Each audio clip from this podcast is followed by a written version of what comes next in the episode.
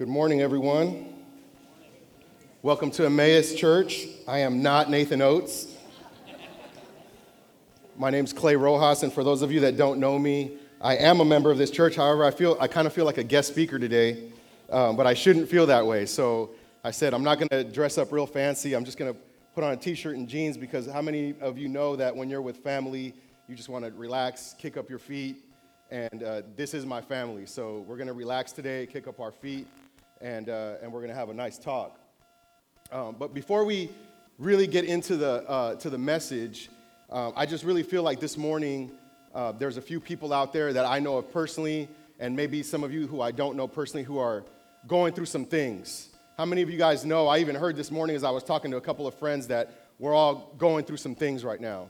And so uh, one of the things, as I was getting ready this morning, I was praying, I was talking to the Lord, and I know that something that's always on my mind is I, is I always say to myself, and this is what I used to say to myself, how many times are we willing to come to church and listen to a message and listen to the music and put some change in the bucket and leave here the exact same way that we came in?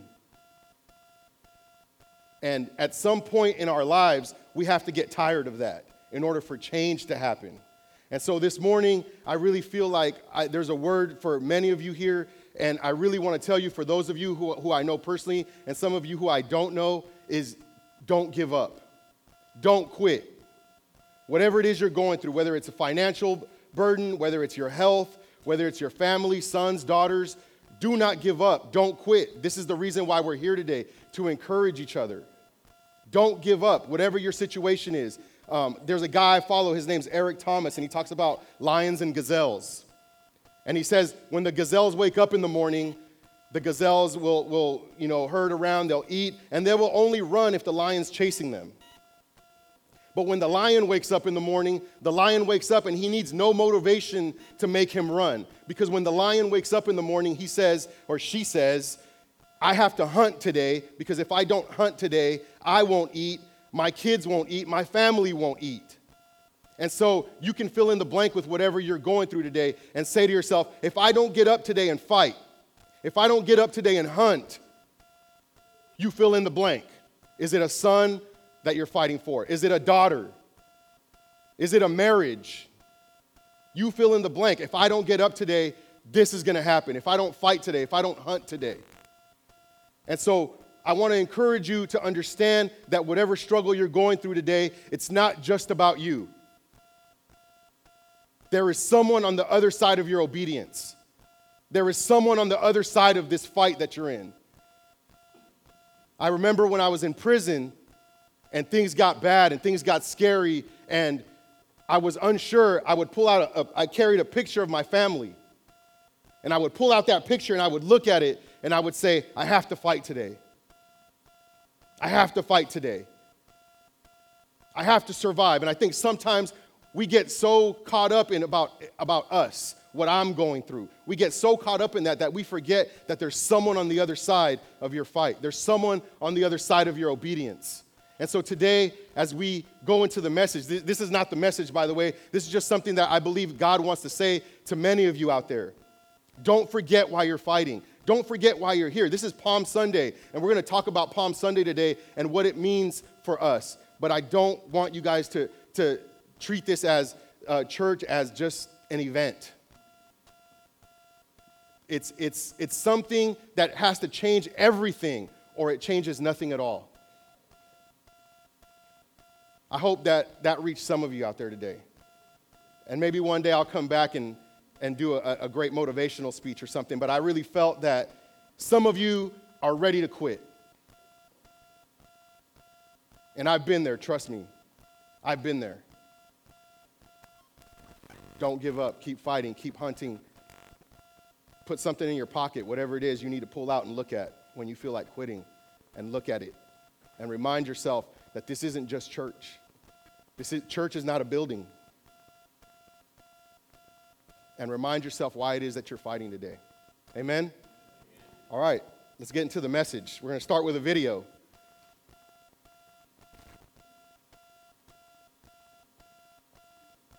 Found founded in part to save succeeding generations from the scourge of war. That's not what happened in Srebrenica. On July eleventh, nineteen ninety-five, the U N peacekeepers deployed to protect the town stood by and watched as Bosnian Serb troops slaughtered as many as eight thousand Muslim men and boys, in the worst tragedy Europe had witnessed since the Holocaust. The U N has since apologized for failing to do its job, but twenty years later, were the Blue Helmets any better equipped to prevent another massacre? A recent internal report suggests otherwise.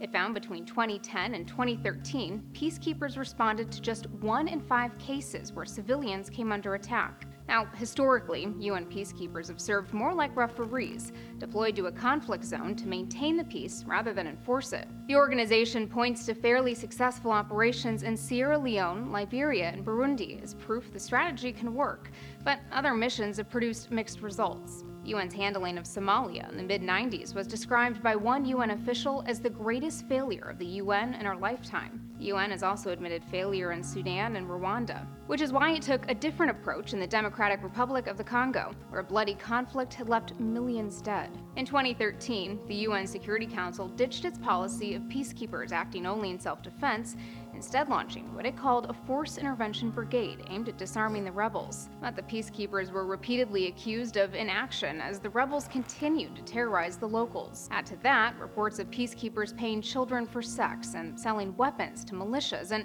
it's hard to classify the peacekeeping experiment as anything but a failure. Today, as tens of thousands of people die in armed conflicts around the globe, the U N is under more pressure than ever to act. But at the U N Security Council, inaction. Russia recently vetoed a resolution that would have labeled the Srebrenica massacre a genocide. For Newsy, I'm Elizabeth Hagedorn. All right, we're going to talk about peacekeepers today, but before we do that, uh, I want you to look to your left and look on the floor, and if there's a basket there, please pass it to your right. And if you need a Bible, please raise your hand. We'll be uh, reading out of the book of Matthew today, and one of our ushers will be more than happy to bring you a Bible.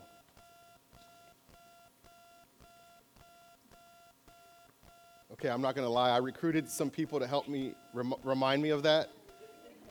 Okay, and they're laughing at me right now because they were trying to get my attention the whole time when I first came out here, but I was so excited, and, and I wasn't even looking at them, but I'm sure all of them were like, baskets and Bibles. Sorry, girls.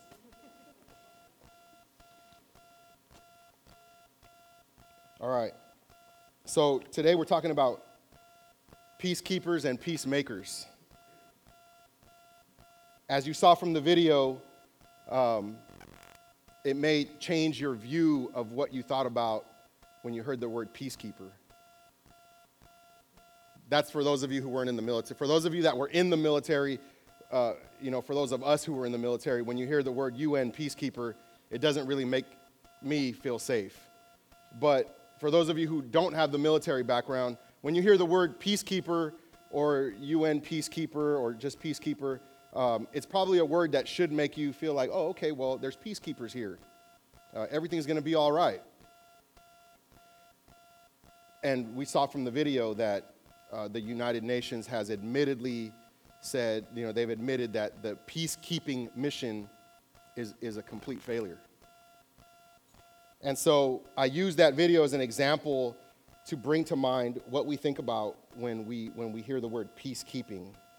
Um, and so I wanted to illustrate for you guys what peacekeeping actually looks like.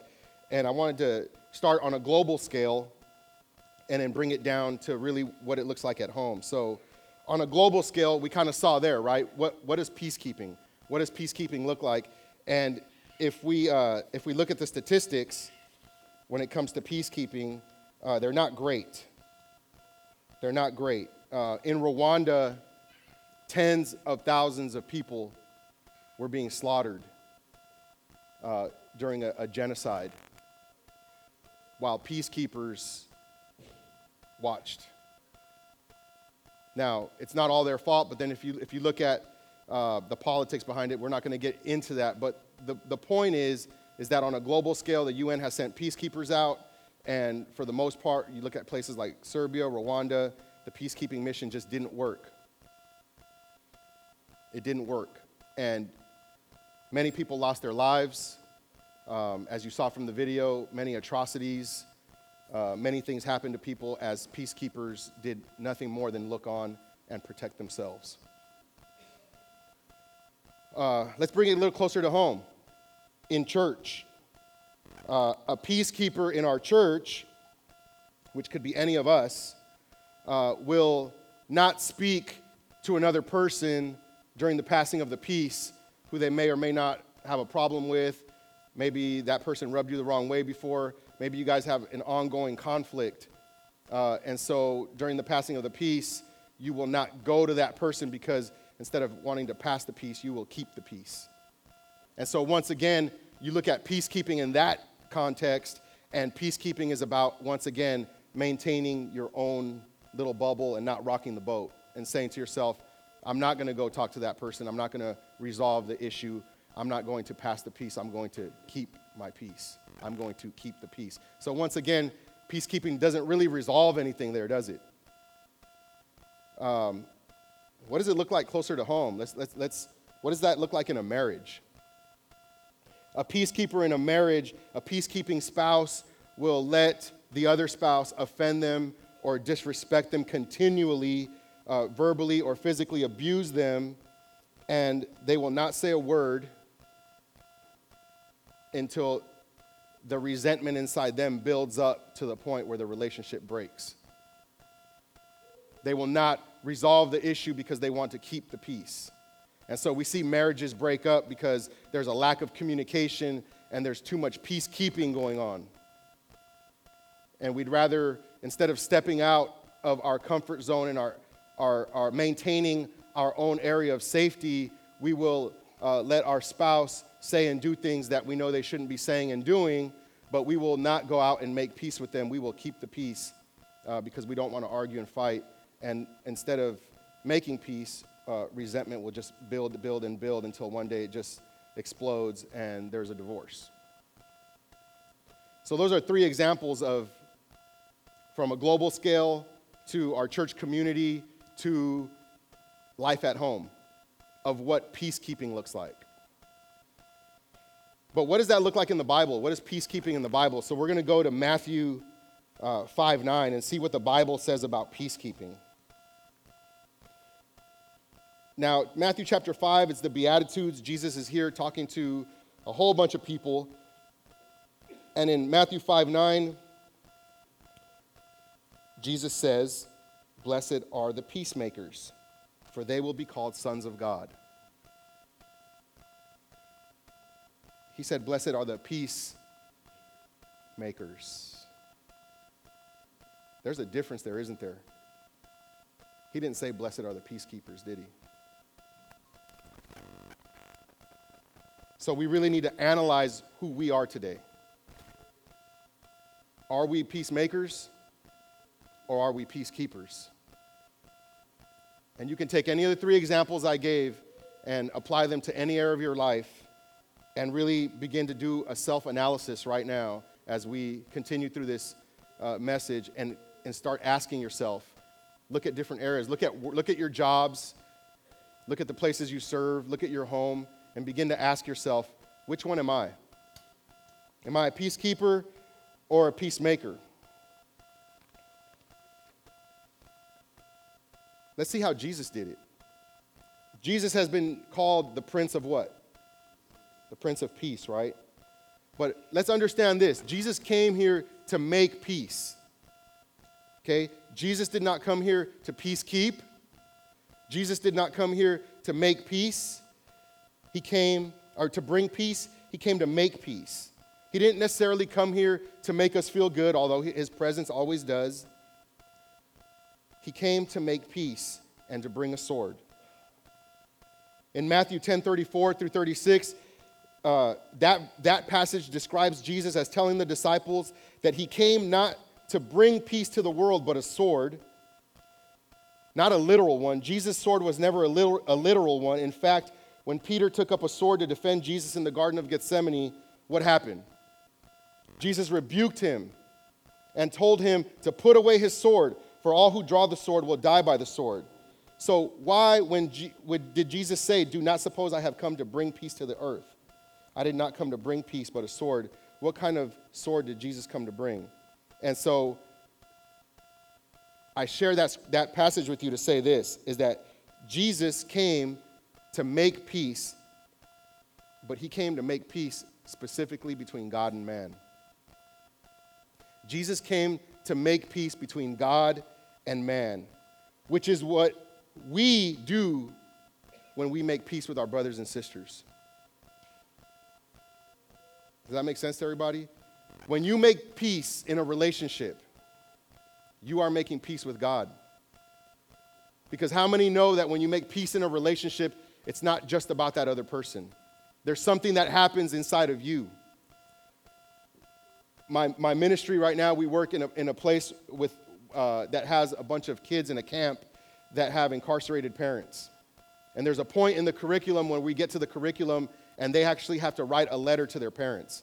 And many of the kids will say, I'm not ready to write this letter. Uh, you know, I hate my dad. I hate my mom.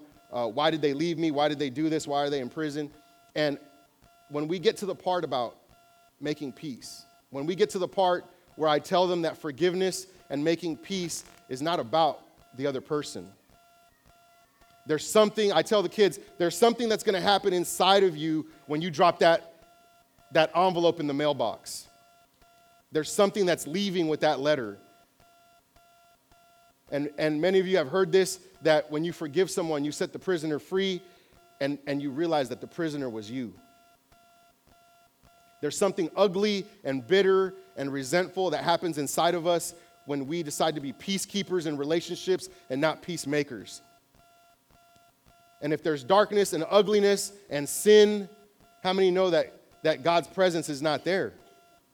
There's no peace with God. There cannot be peace with God if there's darkness and ugliness and sin inside of me, because I'm not willing to step out of my area of safety to make peace with my brother. And so when we make peace with our brothers and sisters, with our wives, our husbands, whoever it may be in your life today, you are essentially making peace with God. And so Jesus says, I didn't come to, to be a peacekeeper. That's not why I came. He's telling his disciples, he's telling people this, you guys got it all wrong. I came to make peace between God and man. And unfortunately, in that process of making peace, it doesn't always look peaceful, does it? How many people have seen the movie Passion of the Christ? Doesn't look very peaceful, does it? But in that process, Jesus was making peace. He was making peace. I know people who watched that movie who had to stop watching the movie. I know people who watched that movie and walked out of the theaters or said, I can't keep watching this, because it was the depiction of the passion was so brutal that they couldn't watch it anymore. And it, it looked nothing like peace. But that's exactly what, what it was. Jesus was making peace. So, Palm Sunday. How many of you are brave enough to raise your hand and say, I really don't know what Palm Sunday is? I didn't for a long time. Luckily, I, I grew up Catholic, so I ended up finding out later what it was, because good Catholics know what Palm Sunday is. But most of us don't. So two thousand years ago today, you know, talking with Nate earlier, to, we get to experience during this, this Passion Week in real time what Jesus did two thousand years ago. We get to experience this with him. We don't just get to read about it. We don't just get to watch a movie about it. There's all these Jesus movies coming out, which are great. But today we get to actually relive Palm Sunday with Jesus. And so Jesus rides into Jerusalem on a donkey. And he's coming with one purpose and one mission.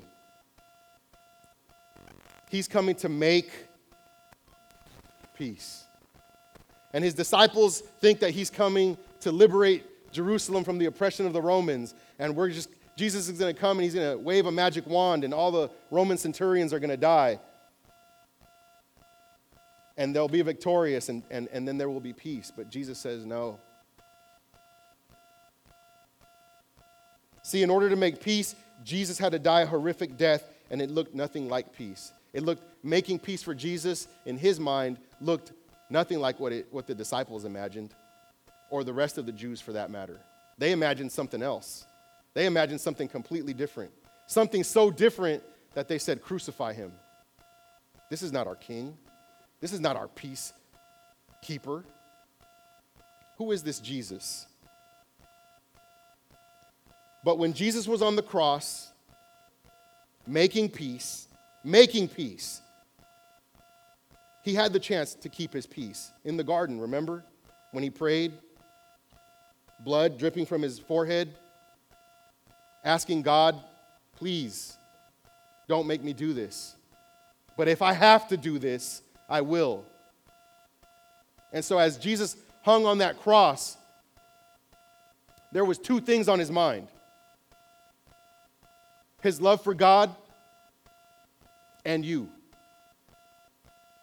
And when I say you, I mean you. I don't mean humanity. I mean Nathan was on his mind. Steve was on his mind. Dan, you were on his mind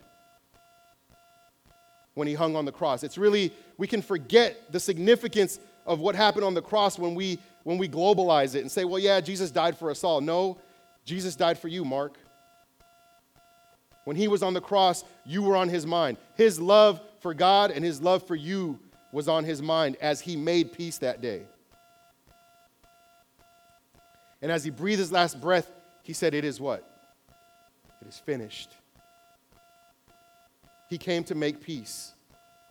And so Nathan has been talking about, uh, you know, this, this uh, sermon series about asking the real questions, right? We're not asking the real questions when we hit these speed bumps in life. And so the real question today, I believe, is who do you love? Because there was no question that Jesus loved God and he loved you as he hung on that cross. And so as relationships break all around us, as the church matches the world in divorce rates, we're no different from the world now, guys. As things fall apart in our families, as things fall apart at our jobs, as things fall apart, as things will do. Instead of asking why, instead of asking uh, uh, all these other frivolous questions, I think the real question today is, who do you love? Are you willing to step out of your area of safety? Are you willing to step out of your role as a peacekeeper? And if you ask yourself that real question, who do I love? Then, then the answer is really simple. You should be brave enough and courageous enough to step out and make peace because you love God. Because you love God. Stop looking at the other person. It's not about them. Like I, like I said at the beginning, there is someone on the other side of your obedience. And today I feel like there's so many people who God has been telling you, step out. Stop being a peacemaker. Go and make peace. It's going to look ugly. It's going to get ugly. As Jesus carried his cross up to the mountain, it was ugly. And as you carry your cross, it's going to get ugly. It's not going to look pretty. It's not going to feel good. But I guarantee you that if you ask yourself the question and the answer is, yes, I love God, then as you step out of your peacekeeping role, as you step out of that peacekeeping role, he will be with you. There should be no question in your mind. And here's the promise, you guys. Here's the promise. That if you are a peacemaker, you will be called sons of God and daughters. That's the promise.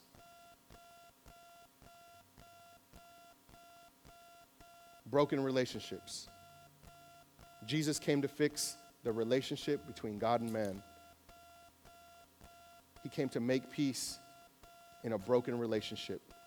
God said, I will redeem my people back to myself, and in the process, I will give my one and only son. Today, he rode into Jerusalem two thousand years ago to make peace between you, between me, and God. And so, as we wrap things up, I just want to invite everyone to just analyze your, yourself right now. Fix your eyes on the real question, not on the person. And the real question today is, who do I love? Who do I love? And so as we close, I want to invite those of you who would say to yourself, who would be brave enough to be a peacemaker today, and look at the relationships around you. And if you would like our community, our family, to pray with you, if you would like me to pray with you, I would just invite you to be brave enough to step out of your peacekeeping role and just stand right to your feet right now and say, there's a broken relationship in my life. I want to fix it. I want to fix it. Amen. Amen. If you're thinking twice about standing up right now, then you need to be standing up. Because Jesus came to make peace. And as we make peace, we will be called sons and daughters of God. There can be no peace in a broken relationship. I'll tell you right now, there's broken relationships in my life. And this message came out because it, the message was for me first. And so as our family is standing around us, stepping out of that peacekeeping role, support them, be with them. Look at your own life. There's areas in your life right now where you must say, I got to stop being a peacekeeper. I have to stop, because there's this vicious cycle going on in our communities right now of just broken relationships and divorces and all kinds of ugliness, because we want to stand by and be peacekeepers. Because we want to stand by like those guys in Rwanda and watch thousands be slaughtered. So how long will we stand by as our relationships continue to break? So I thank you for the courage, for those of you who are standing right now, and for those of you who are not, please pray with us. Just bow your heads. Lord Jesus, we, we thank you today.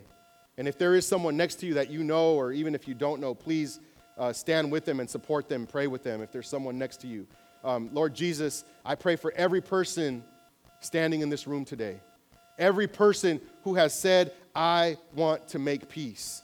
I want to be called a son or a daughter of God today. And remind them, Lord Jesus, that the brokenness in their life can only be fixed by making peace. And so I pray for each and every person as they stand, that you would fill them with boldness, that you would fill them with courage, that they will not be dissuaded from making peace, but that they would know that as they make peace, that they are pulling you into their circle. They are pulling you into their life. And I pray that you would give them power, and that your spirit would rain down on them, and that as they step out, every relationship in their life would begin to heal, knowing that there is someone else on the other side of their obedience. Lord Jesus, bless these peacemakers today. Reward their courage for standing bold and saying, I will be a peacemaker. I will stop watching my relationships break.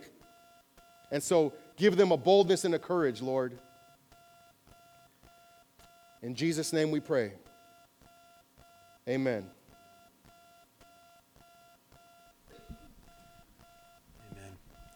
Well, we're going to take a few minutes now to uh, stand up and to pass peace to one another. If you are standing in response to the message,